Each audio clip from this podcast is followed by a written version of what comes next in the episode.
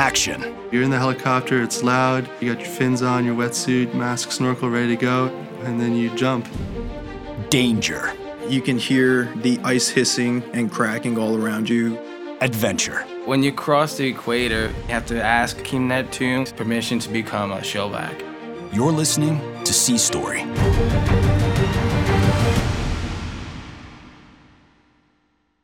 Episode forty-five, Gaffing. Hi, my name is Jamila Harris. I am a construction electrician. I'm from Shreveport, Louisiana, and this is my Sea Story. I've been in the Navy for ten years. That whole time, I have been a C V. Mainly, we do construction. Most civilians, they don't know what C Vs are. When I have my uniform on, they, oh, what ship have you been on? I laugh because I think to myself, you know, when you think of the Navy, you associate ships, water. And I go, I've never been on a ship before. And they go, really? You're in the Navy, right? And I go, yeah. I explained to them, I recently was over in East Africa in Djibouti. And a lot of the time, C B communities, we go over there to assist with building up the buildings, the plumbing system that they have over there, basically kind of to do a lot of humanitarian work as well. And then also, we're real big with supporting a lot of the uh, special operation units because they have to do a lot of modules and training. So we are the ones that actually go out and build up their training facilities for them. It is a small niche community. We are very family oriented because there's not many of us. I had no idea what I was getting myself into. I knew nothing of the job prior to joining. I knew nothing of being an electrical engineer or just being an electrician, period. However, going to my aide school and doing the hands-on work was something different, but I fell in love with it. One thing I was surprised is that I did have to learn how to climb electrical poles. I was shocked. I looked up and the pole was maybe about thirty feet up. And I say, so I'm supposed to climb that? And my instructors are looking at me like, yes. My first time I actually climbed the pole, I got stuck. I refused to come down. I was eighteen, had just joined. But standing down, looking up at that pole, it's crazy because like I see the pole right now. It's high. It's really, really high.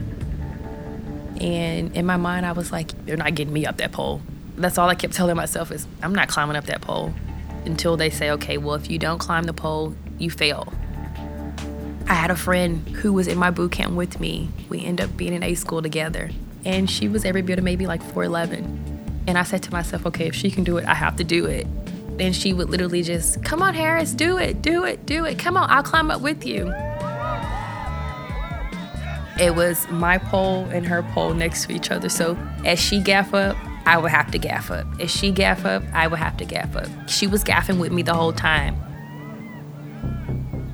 So you start at the bottom and you have your gaffing boots on and you have a belt that's on your body.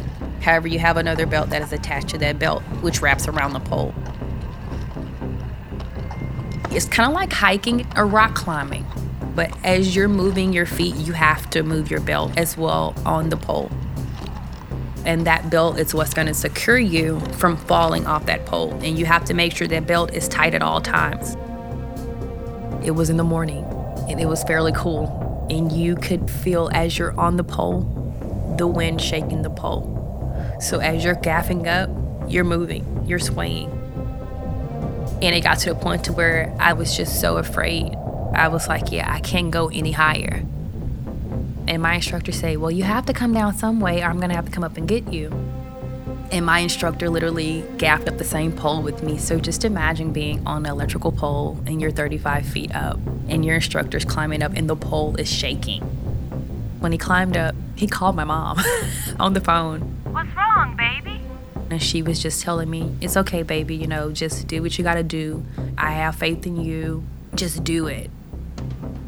My instructor climbed down. I maybe was up there for about ten, fifteen minutes. And after a while, my legs got restless because you're up in a position to where you kind of have to lock your legs because the moment that you relax, you will fall down. Well, I ended up coming down. It wasn't the way that I wanted to. I fell. Maybe about fifteen feet up, I just slid. And I hit the bottom of the sand. I hit a soft landing, so it wasn't that bad. And I said, okay. And my instructor said, you ready to go back up again? And I was like, just give me five minutes. My legs were like shaking because I was up there for so long. You can't stay up there for so long locked in a position. It's hard. Trying to focus and say, okay, I gotta do it. I had to remind myself over and over again, don't fail. And knowing my mom had faith in me was enough. I built up my confidence after that. I said, okay, I don't ever wanna fall again. We went through maybe about two weeks of training of gaffing electrical poles. And after a while, I got comfortable.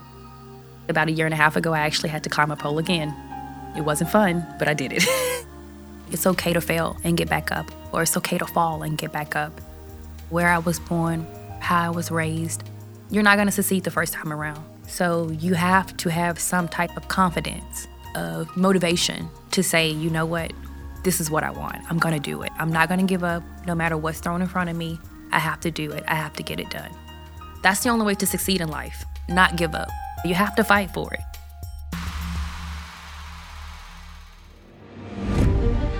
To hear more stories like mine, subscribe to Sea Story today. Coming next. When you're a new guy, you don't have a lot of knowledge about how operations are going to go down, and one of the most fundamental skills you need to know is how to operate in a firefight. Sea Story is brought to you by America's Navy. Learn more at Navy dot com.